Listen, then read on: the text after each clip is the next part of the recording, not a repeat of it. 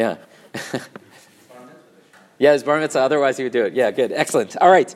So we move on uh, in the Shulchan Aruch to Ezet Dvarim Kriyin Hesech Hadat B'Sudash Tzarich Lachzor Dvarich. What would what would be considered a Hesech Hadat? Uh, as, as, though I had taken my mind off of my meal, which would then require me to make uh, new brachot. So the previous section, the previous siman, siman kufayin chet, dealt with what would constitute a hefsek. And Even if I kept my mind on my meal, if I moved locations, let's say, that might interrupt the brachot. Here we're talking about where I'm even sitting at the table. I didn't get up and move anywhere, and still there might be uh, what's called a hesach hadat. I've taken my mind off the meal, and therefore uh, my brachot as if expire, and new brachot would be required. So the first halacha that the Shulchan mentions here is Gamar Sudato, if a person completes their meal, Vinatal Yadav, mayim achronim, and they wash mayim achronim, which we've talked about uh, in the past. So uh, it's not necessarily a requirement. The Aruch says that it is chova, right? So he's working with the assumption that it is a requirement, but uh, the Ramah says that maybe uh, maybe not. Okay, fine, whatever it is. So if you finish your meal and you wash mayim achronim, eno yachol la'achol v'lo lishtot ad shivarich. You would not be able to eat again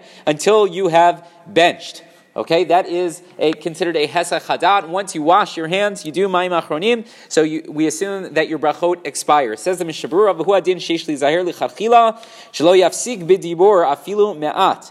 And we should also be careful after we wash uh, achronim, and we talked about this uh, whenever we discussed ma'im achronim in Shalshudis, we talked about the idea that how you're really not supposed to have uh, any break between the washing of ma'im achronim until you go ahead and you bench, and certainly uh, you shouldn't uh, talk during that time, even if it's just a few words. Why? The tekef l'netila bracha, because we want you to start benching as soon as you finish washing uh, mayim achronim. He continues, mehaitama yesh li zaher shalol lishot shiyam meruba achar hanitila. You should also make sure, even if you're not going to speak, that there isn't a long break, right? So, uh, you know, for us, we have to get it down the table, okay, whatever it is. But if uh, we got it down the table and then we waited 10 minutes before, that would also be problematic. Even if we sat there in silence, we want to make sure that we move things as quickly as possible. He says, Ach, im uh, If a person has to uh, say something, they need to, uh, I don't know, tell people where the benchers are, something which is uh, important for that moment, oh, uh, or if Worst case scenario, they actually did say something. So then what should they do? They should